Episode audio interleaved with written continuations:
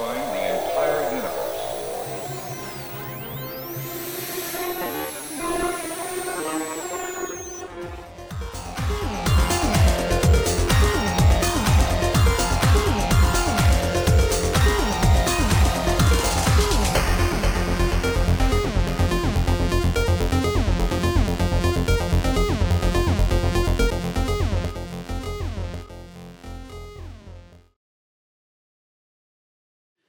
Welcome to Radio Free Deimos, an Ix and Draconis fan podcast broadcasting from Asaph Hall at Lake Voltaire on Deimos. Deimos, so close to home, but not really. Tonight's episode is host chatter. So before we get started tonight, I'd like to say hello to the hosts. Uh, with me tonight are Ashtar and Wines, and I'm Corbeau. So guys, since we're talking mostly about biz and the economy, I'd like to ask you what your first job was. Well, at an agricultural station, it's very important to have meat, meat that doesn't talk to you, that, that's okay to eat. And that means lots of manure. And someone has to keep that system going. You know, I've been wondering what direction you were going to take that so many times during that one sentence alone. And it's not the female hyenas. Let me just tell you that. Fair enough. On the bright side, it's an entirely separate system from the sewage system used by the vectors on the station. The downside is still massive quantities of shit. So I've been reading The Wizard of Oz again lately, and I'm wondering if someone has to predetermine which one are the talking cows and which ones are the non-talking cows, but let's just not go down that road. Mm. They're all non-talking cows until they start talking. No witnesses. Well, like Toto, they retconned the fact that Toto didn't speak early on is that he had nothing to say. Well, he wasn't edible. Right. Says you. Can we just move on? moving on, moving on. I worked my way through college as a live model for an anatomical textbook, which is kind of fun. You can see every single bone. So, mm. eh, good money. Oddly related, my first job was um, gristle cleanup at a body chop shop. General surgeries, in and out. I cleaned up. Once you've seen a vector from the inside out, they're not so mysterious anymore. Do body chop, chop shops sell jerky as a side? Ugh. I was not part or parcel of any of that. So I'm thinking there'd be a musical about this industry. It'd be Chummies. That's cute. How can any race be so stupid? Ah, oh, don't ask me any questions. I'm just a hard hand just like you.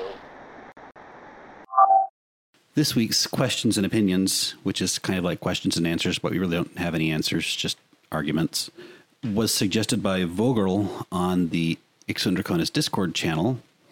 Vogel and a lot of other people went back and forth on the subject of what would the game, I guess it's a game, what would the game Monopoly be like in twenty-seven fifty?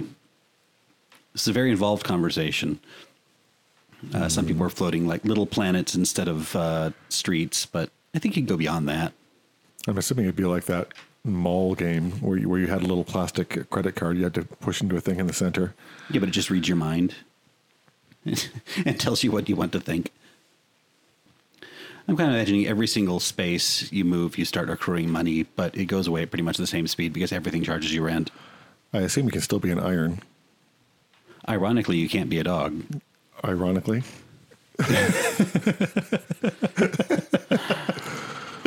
But can you be an iron tar? I'm going to be the buzzkill and say no such thing exists. The original creator of Monopoly created the game as a way to introduce uh, the younger public to the dangers of Monopoly. Ideally, nobody would ever win and everybody would hate themselves. Oh. This is not a game that the corporations would ever allow to exist. No, because you want commerce to be fun. Commerce is fun. In my experience, the Monopoly game just exists to end friendships. Okay, so we can play up that. Commerce is fun. Everybody gets lots of play money that has no value. And hotels just pop up constantly. You can't do anything about them. Corp towns. Do corp towns figure on the board, or is that like each side, or is the entire thing? I guess historically the entire thing would be in one city-state, so just a Marsco corp town where everything is nice little identical blocks. It fits the board pretty well. Well, nowadays you have themed monopolies for absolutely every theme, company, place, or whatever that you can imagine. True. I like the Venus-themed one, but there's only like four spaces on the board and no railroads. But they're constantly building more. Another question that came up in the Ix and Draconis channel, and I can't remember off the top of my head who suggested it, I'll link to that in the show notes, was how do we treat mental illness and depression in the in the world of Zol, the world of Zol? Uh, there's a strong program to take care of medical problems. Progenitus has various pan-immunity drugs and has successfully cured cancer. Anything that doesn't move lightning fast can't really make a dent in the vector population. So the physical side of well-being is taken care of. Your base needs are pretty much guaranteed to be met, but there's not a lot of coverage as to how they handle the mental, spiritual side of well-being. Nanites. Little brain bugs? Wait, no, those are different. Those are different. Hmm. There's some hints that maybe they're not very good at it. The only thing I can see that comes really close to it is the way Vector Society handles end-of-life issues, which is to encourage people to go on a massive spending spree before basically kicking the bucket. They're very keen on spending money in a hurry, in a big way. So shopping therapy would presumably be out there and available as an option. So, I mean, trying to tread a little bit carefully with this issue because mental illness is not something that is completely understood at this time.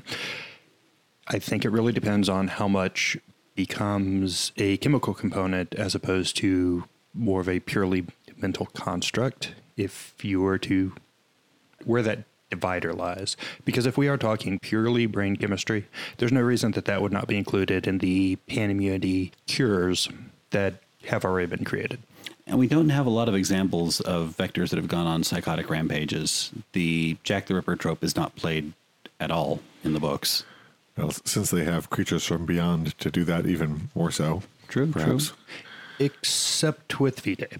Vitae monsters are absolutely Jack the Ripper style. Okay, sure. Or at least the monstrous, psychotic, sociopath style. The origin of the Jack the Ripper trope is when humans started massively overpopulating cities, and it's kind of the the monstrous version of the alien other. So yeah, I mean, we have monsters from beyond that can fill that void. It's possible that in a society as heavily surveilled as Vector Society is and goes, that trope just wouldn't play very well, or not for long. Or it would persist and redouble as it doesn't matter how much surveillance, awareness, and cameras you have, the outsider that is never caught on them is still a trope. Hmm. There is a lot of kind of hints of instability and abnormal behavior in some of the racial templates, particularly the birds. They have a reputation for being a little off the deep end. But who cares because they're birds? Okay, that's fair. At least they're not other birds. Well, we don't, yeah. Cats also have a bit of a reputation for being a little bit out there, a little bit erratic. Uh, birds have the reputation for being very snappy. If we circle back to what the original question was, you can also take a look at that from more of an economic standpoint. If you have a depressed vector, chances are that depressed vector is not going to be out shopping, doing things, spending money. Um, Let me you, tell you how depression works for me. I max out credit cards. Well, that would be the type that they would have an economic incentive to encourage. Mm-hmm. The more the, the more personal shutdown, the more wake up, do nothing all day, go back to sleep, depression mm-hmm. does not support. And there is a strong economic pressure to, quote unquote, fix that. And if you can shoot the vector full of drugs that make their mood happy and excited and outgoing all day, as long as the money that they're spending exceeds the cost of the drugs, uh, that makes economic sense to a corporation. Counter argument, and this is something I'm going to bring up in our talk about economy later on, is that the social safety net in Vector Society is pretty strong. From what we've seen in the color text that was in Extended around page one seventy or so, you can go completely out of the workforce and still survive. You're never going to run absolutely out of money because the ledger is there to kind of keep you just barely alive. And it seems like the society that's proposed in Ix and Draconis, particularly in a Marsco town, won't let you starve. It won't let you go hungry. It won't let you lose your house. It's just easier to keep you at this kind of marginal level than it is to let you really drop off the face of the earth and, and end it. Do you remember the Japanese word? I can't remember it for the people that just kind of lock themselves into their separate from society entirely, like serious neurotic introverts and just hide away. Yeah, that. That. Okay. Social hermits, only more so. Yeah, there, there's a word for it. We saw a documentary about it, but you could easily go entirely off social space and social radar and just hole up in your room and never, never come out. And you uh-huh. have the internet, you have all the internet you want, and presumably some sort of food substance or food-like product. I don't see that someone that decides to lop themselves out of society ever has any reason to come back. They might just end up living a life that was invisible. And if you take a look at the material and economic cost of that life versus someone who, say more modernly, has no safety net and goes out and basically deteriorates, then requires a massive amount of health care or legal care. Yeah, ambulance trips, police attention. That costs far more in the long run than providing them the minimum to subsist and just exit from society. Hmm. That same scenario can be played out by moving, instead of hiding in your room, to relocating to a hot zone or relocating to like a maybe a spyglass corp town where the economic transfer is not such a core part of corp living. One thing I've learned about hot zones in recent discussions is that you don't move to hot zones. They move to you. You don't move to tornadoes. Tornadoes move to you, but that doesn't stop plenty of people from chasing them. I'm not moving to Kansas. Toto, Toto. I'm imagining mother sending her kids out to play in the uh, corporate war. So I don't think we can say that the canon books have any real way of addressing mental health. Presumably Progenitus has some plans in place. They're very keen on welfare and being uplifting and positive and sing songs. But this is something that isn't really addressed in the books meaningfully. And I kind of feel that it's something that the Vector Society is not really equipped to handle, generally speaking. I mean, imagine trying to deal with depression if you live in a pulse corp town. Well, it would be a very loud depression. Rub some dirt in it. And my, my first thought would just be cut it down to, in the context of a role-playing game, how is this relevant? I mean, I'm not saying it's not, but uh, it's re- if you want to have it be an aspect of your of a character, then th- that could be relevant. Although you don't want to play a character who shoves himself inside and won't go anywhere because you're Mister Left at Home. That, that's not very interesting. Or for people that you're encountering or helping out, or villains. I mean, v- v- villains can be people with mental issues, certainly.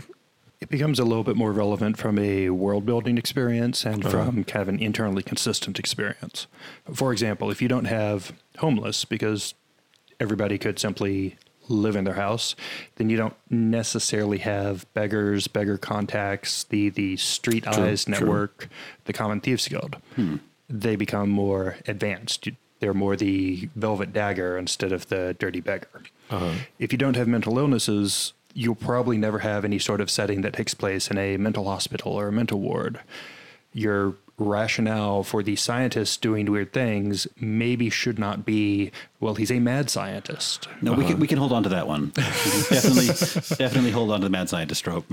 It adjusts believability and internal consistency of the world that you build. Uh-huh. And it may be something that has happened to your character in the past, something they're recovering from, or something a loved one is. I mean, P Cs tend to have N P C associates or background characters or before the campaign began characters. So you're saying instead of recruiting an army of beggars to collect intelligence for you, instead you're you're offering in-game game items to a bunch of World of Warcraft players to troll the internet for you? To be fair, which do you think would have a better response rate? I yeah, mean, if you've yeah. got the if you've got the swag for the Warcraft guys, they'll they'll move the world for you. Yeah, that's true. That's true. Going back to the Cog episode, I feel like the Cogs had a stronger sense of family and community. Uh, there was a really neat episode of This American Life, I think, on N P R, where they had a therapist from New York that was suffering from depression, and I'm going to go on a big old circle on this one. And he couldn't escape from it, but he would write about various treatments. And he went to Africa and found this small village where they had this one elaborate therapy method for dealing with depression type issues, where they'd put someone in a, in a ritual purification setting for a while, and then a bunch of people would come and pray over him. Then he'd go and get either a goat and sacrifice it as part of a ceremony. Then everybody would come and eat the goat, and there'd be a huge party. And the therapeutic value of having everybody be concerned about you for a few days and then having a huge party with some pretty good goat was really powerful, more powerful than some of his own weapons as a therapist. I feel like Cogs have the sense of a stronger grounding in family and community, and that probably would strengthen them against some forms of mental illness, or at least give them a better way to deal with it. But that's a stereotype drawn from very little canon text, just kind of some vague mood elements of their descriptions. Cogs are all one big happy family because they were coded that way. And then there's the cyber uh, phoenix, cyber kitsunes. No. Who don't care if you're an engineer. They don't care if all you want to do is talk about that one Fox character in that one anime. Forever. Forever. Just talking about the, the, the therapist story, I was remembering another story that they were telling about a, a woman who would get... She's saying she'd get depressed every holiday. And so she'd kind of sit around the kitchen depressed and make tons of tons of cheesecakes till she finally went to a therapist. And the therapist kind of said, you know, well, you need to work out these issues, not just, you know, stay at home and make cheesecakes. And she said, oh, have a cheesecake. And she says that years later, she, she was feeling a lot better. And she got a call from her therapist saying, you know, I'm glad things are working better for you, but those are really good cheesecakes. If you make any more, I'd sure like one. In a less serious, silly vein, I mean, one potential nice thing is that different species of, well, the, the different vectors are more similar to each other than the animals that they're based on. But, you know, if, if you're ever feeling lonely, then, you know, hey, talk to your social animal friends. You know, they're probably always there for you. They, they don't mind having people around. Likewise, if you want some quiet in your life, go hang out with that badger. Yeah, that's true. If you're feeling lonely or morose, uh, find the otter in your life and go on a tour of town with him. Yeah, yeah. And th- that could be kind of handy or kind of irritating if, if that's that otter is your significant other and you just need your personal space sometimes. You're like, damn you. Oh, man. Yeah, imagine, yeah, like... the antisocial animals like foxes, fox bars, all just sitting in dark corners. It's not that different from the goth scene. That's true. That's true. Boy, how can anything that big hide for so long a time? Yeah. I wonder what their next move will be. So the latest news from the world of Ix and Draconis, the miniatures are armed and fully functional and up online, and you can take a tour of them and go through all of the features that have been added from the last Kickstarter. People are starting to receive their goods, and they actually look pretty good. I'm usually a miniature denier, but these are these are pretty fun. You're saying they're fully functional. I, I am. I'm saying they're fully functional. Okay. Uh, pretty. Yes. Yeah, I, I am saying that. Hmm. Some of them are anatomically correct. At least there's there's one torso that is. Rating warning. uh, is that part also modular? I hope not. I think there's a song about that somewhere. Yeah. Well, you can swap it out, and there's one version of the torso that doesn't contain um, a Desert Eagle forty-four millimeter pistol between its legs. That might be meant to be the female. I don't know. But um, or it may just be kind of the generic kind of sexless look that a lot of little action figures have. It's the rage nowadays. I don't I'm not, I'm not up with these kids fads anymore, clearly. But there's a lot of different tars. Um, some of them really work strangely with the full torso that you have as an upright character. Finally, they added a computer. Uh, we don't have the a computer. Uh, yeah, they added a computer like the Crash Suite. Oh, a handheld computer. Yeah, it's okay. a it's a chunky, oversized laptop, which actually doesn't really fit the world that well because I think most people have toggle cases these days. That's the workhorse computer. Uh-huh. But for those of us that don't want to be wielding a gun or a sword or a bow or something like that, no, there's actually a fairly nice, very computer-looking computer. The left hand's holding it, and the right hand is in a dramatic typing posture. I want to be wielding a writ of eminent domain. You have to paint that in. Mm-hmm. Really fine brush. You can mismatch your wings because your arms are modular, so you can have one arm and one wing should you choose to. You probably shouldn't. Hmm. Lots of different poses for your lateral character, uh, cats and dogs, male and female, lizards, all sorts of things like that. Uh, I mentioned Nagas. They're kind of scary looking. Huh. Yeah, it's a, a pretty big set of options, and it's been greatly expanded. There are no hairless dogs, unfortunately, but there are earless dogs, which has got many of the same letters. Hyenas? There are many hyena options. Actually, the hyena Wonderful. face is really appealing. I, I like it a lot. Cool. It's got amiable ears and a slightly dopey expression, which is the hyena expression I've come to know and love. Also common. Yeah, yeah, that's what you get. So, yeah, check those out. You can accessorize them to fit a pretty wide variety of characters. The look is still kind of predominantly military, which is neither here nor there. But uh, kind of the sad fact of the situation is that expanding the line is going to be an expensive proposition. And like so many game things, the bulk of the production is kind of on the Kickstarter side of things. And then afterwards, maybe there's a tail, maybe not. Well, I mean, there are tails, but maybe there's like a purchase tail. The main use of the miniatures is going to be in the combat simulation and the map. So having them in combat gear makes a little bit of sense. True. I want my Glitterati miniatures, though. I think part of this is that I just want to have fun animal people miniatures that look like the people in my head. So the Glitterati... Be sparkle dogs? Yes. Oh, my God, yes. Mm. The dogs will sparkle. The clothes will sparkle. It's all sparkly. Printed in hologram plastic. Well, no, you get that iridescent paint. True, true. There comes a time in each man's life when he can't even believe his own eyes. Well, after your description, I don't think I'd want to see it either. Wrapping up this week's episode of Radio Free Deimos, I'd like to take a moment to ask the hosts what they think is awesome this week in various news streams relating to the world of fuzzy animals, space, sci-fi, R P Gs, and other tangentially relevant topics. One thing I'm thinking of is that recently they tracked down some, some sort of government, government leak because of the watermark that printers put into pages that are printed on that printer. So they're able to, to, to trace... a copy of, it, copy of it back to which government office, which printer in that government office was it printed on. This is even taking it through like the electronic version, like a scan or? Yeah, it was a scan of the document. And by looking at the scan very carefully, they're able to, to read this, this dot code. And just, just imagine where everything is made custom. You could really make things extremely identifiable. I mean, I think also in the real world, I, I don't know if, if they use it, but I've, I've heard about tagging explosives by putting tiny little grains of coated I don't know what in it. So when an explosive is used, they can track it back to, okay, this was sold by this company at this date. Maybe find out who used it, if that's a problem. But if you wanted to tag three D printed objects of whatever sort, you really could. You very easily could. So that, live in fear. I think even young vectors are printed with barcodes on their butts. Only kind of tangentially relevant, but there, there's a science fiction story in which every police officer would carry around an I D card, which is just a business card with a very particular color. What they do is they show you that, and then they show you this little genetically engineered light mounted in the back of their neck. It's, it's this little thing that just grows on your body. It consumes your blood and radiates a certain color of light.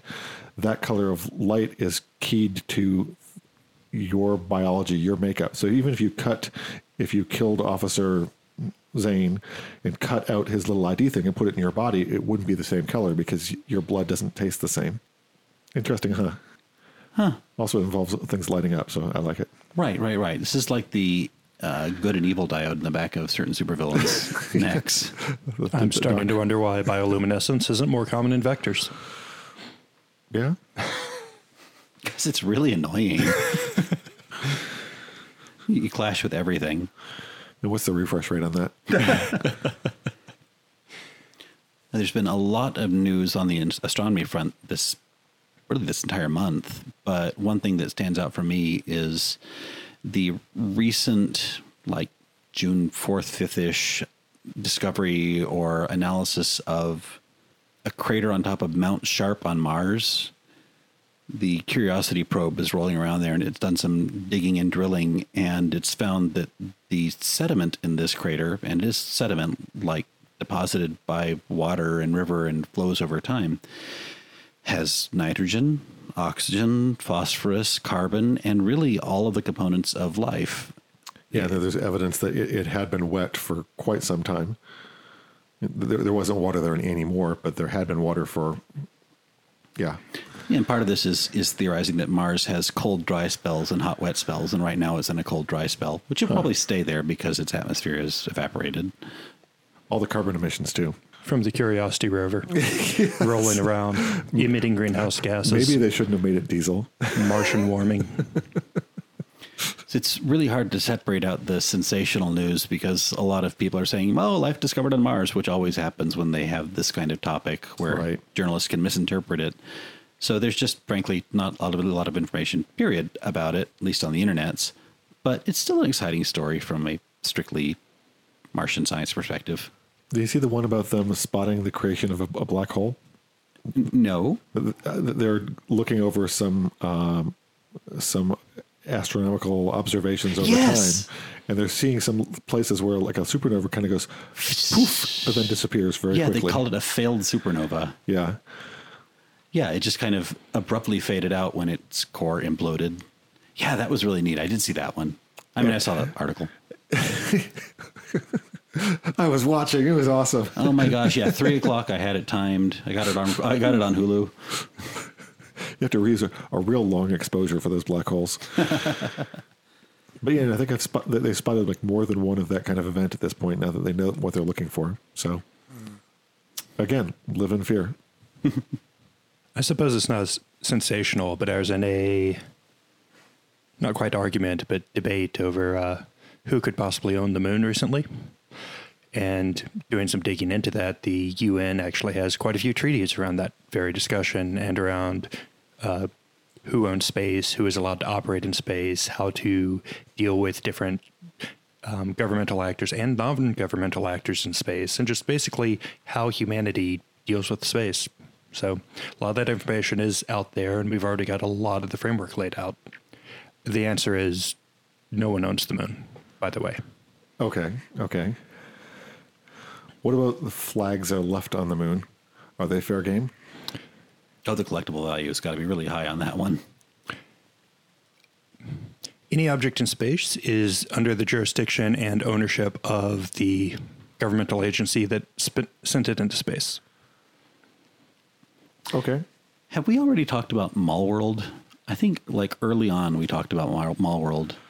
I no, like that. Not in a while. I like that book. It's silly.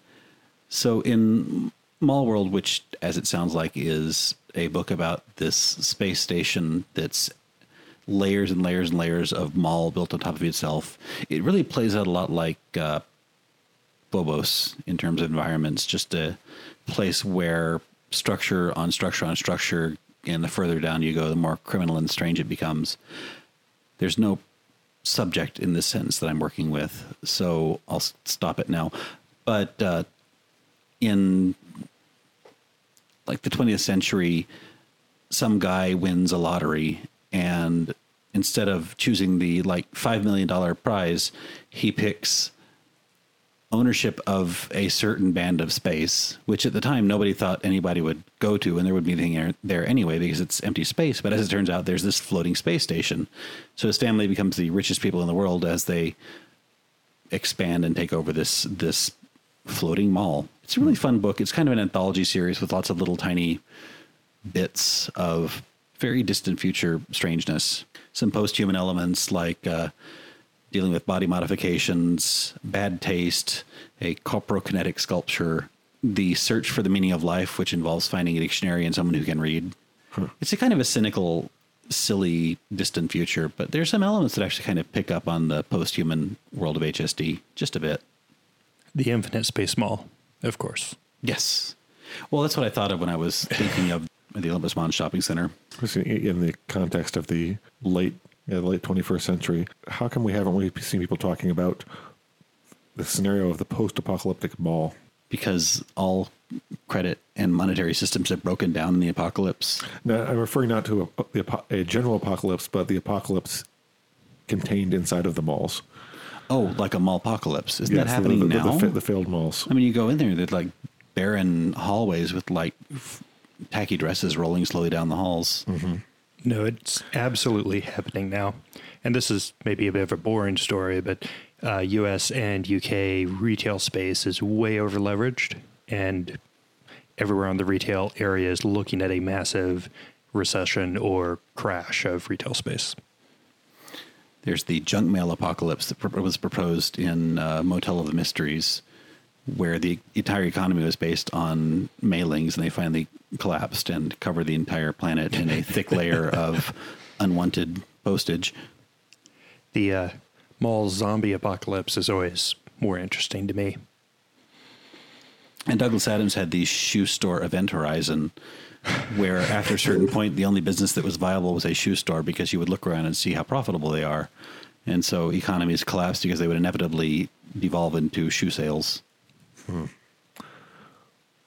If they're not wiped out by an improperly sanitized phone first. That's the one. Or evolve into a population that has no feet. That'd be difficult. Because feet. It's a feet joke. Never mind. One non-news article that was kind of fun was on Gizmodo, where they had a f- fluff piece on sex in space and why you shouldn't.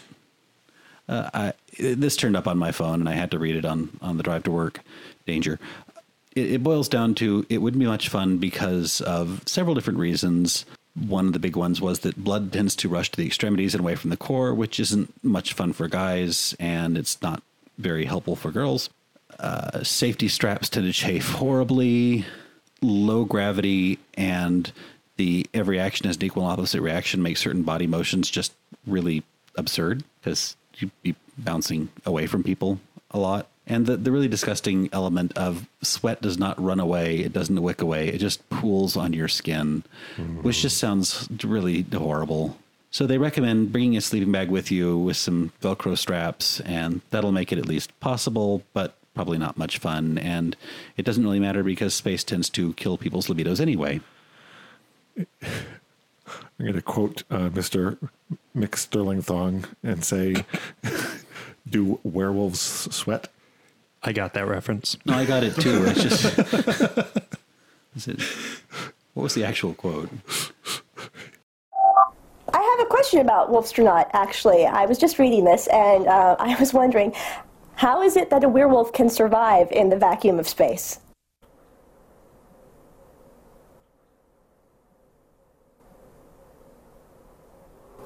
Is asphyxiation silver?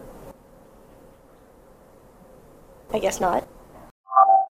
But yeah, the, the, the, the pooling of sweat may not be as much of a problem, but the... the halo of blobs of saliva around a, a canine's face. It's bad enough in the real world. That's true. Vectors might not sweat. They have all that fur, but... Ugh.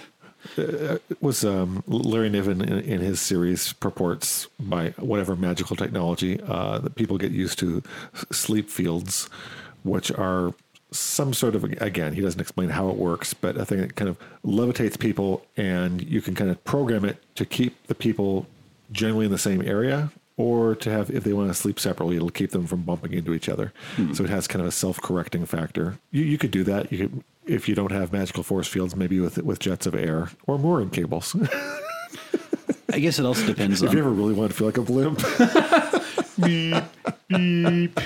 Oh, the humanity. It's the Macy's Day Fox. Ultimately, Ix and Draconis is a wish-fulfillment fantasy with trappings of dystopian future. Utopian future.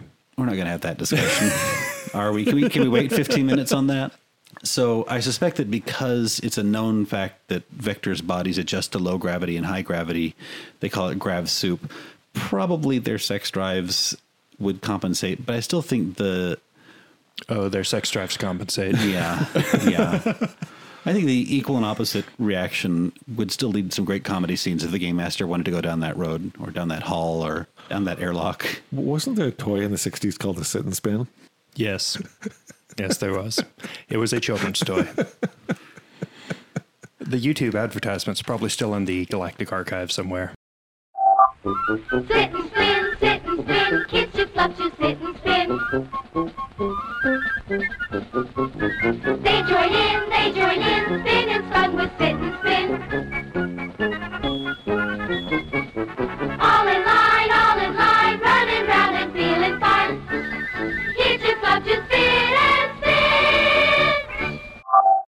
Okay, on that note... On that note, I'm shutting off this recording, so thank you very much. Y'all, y'all go away and catch the outro line. Good night. Intro music is Future Club and outro music is Tronicles, both by Serious Beat. This podcast is copyright two thousand seventeen by Radio Free Deimos and may be used in any not-for-profit project with appropriate credit and notification. Check out our website, radio free deimos dot com, that's D E I M O S, for more rambling, resources, links to official and fan-driven content, and our full catalog of episodes. And look for us on iTunes, Stitcher, and Google Play.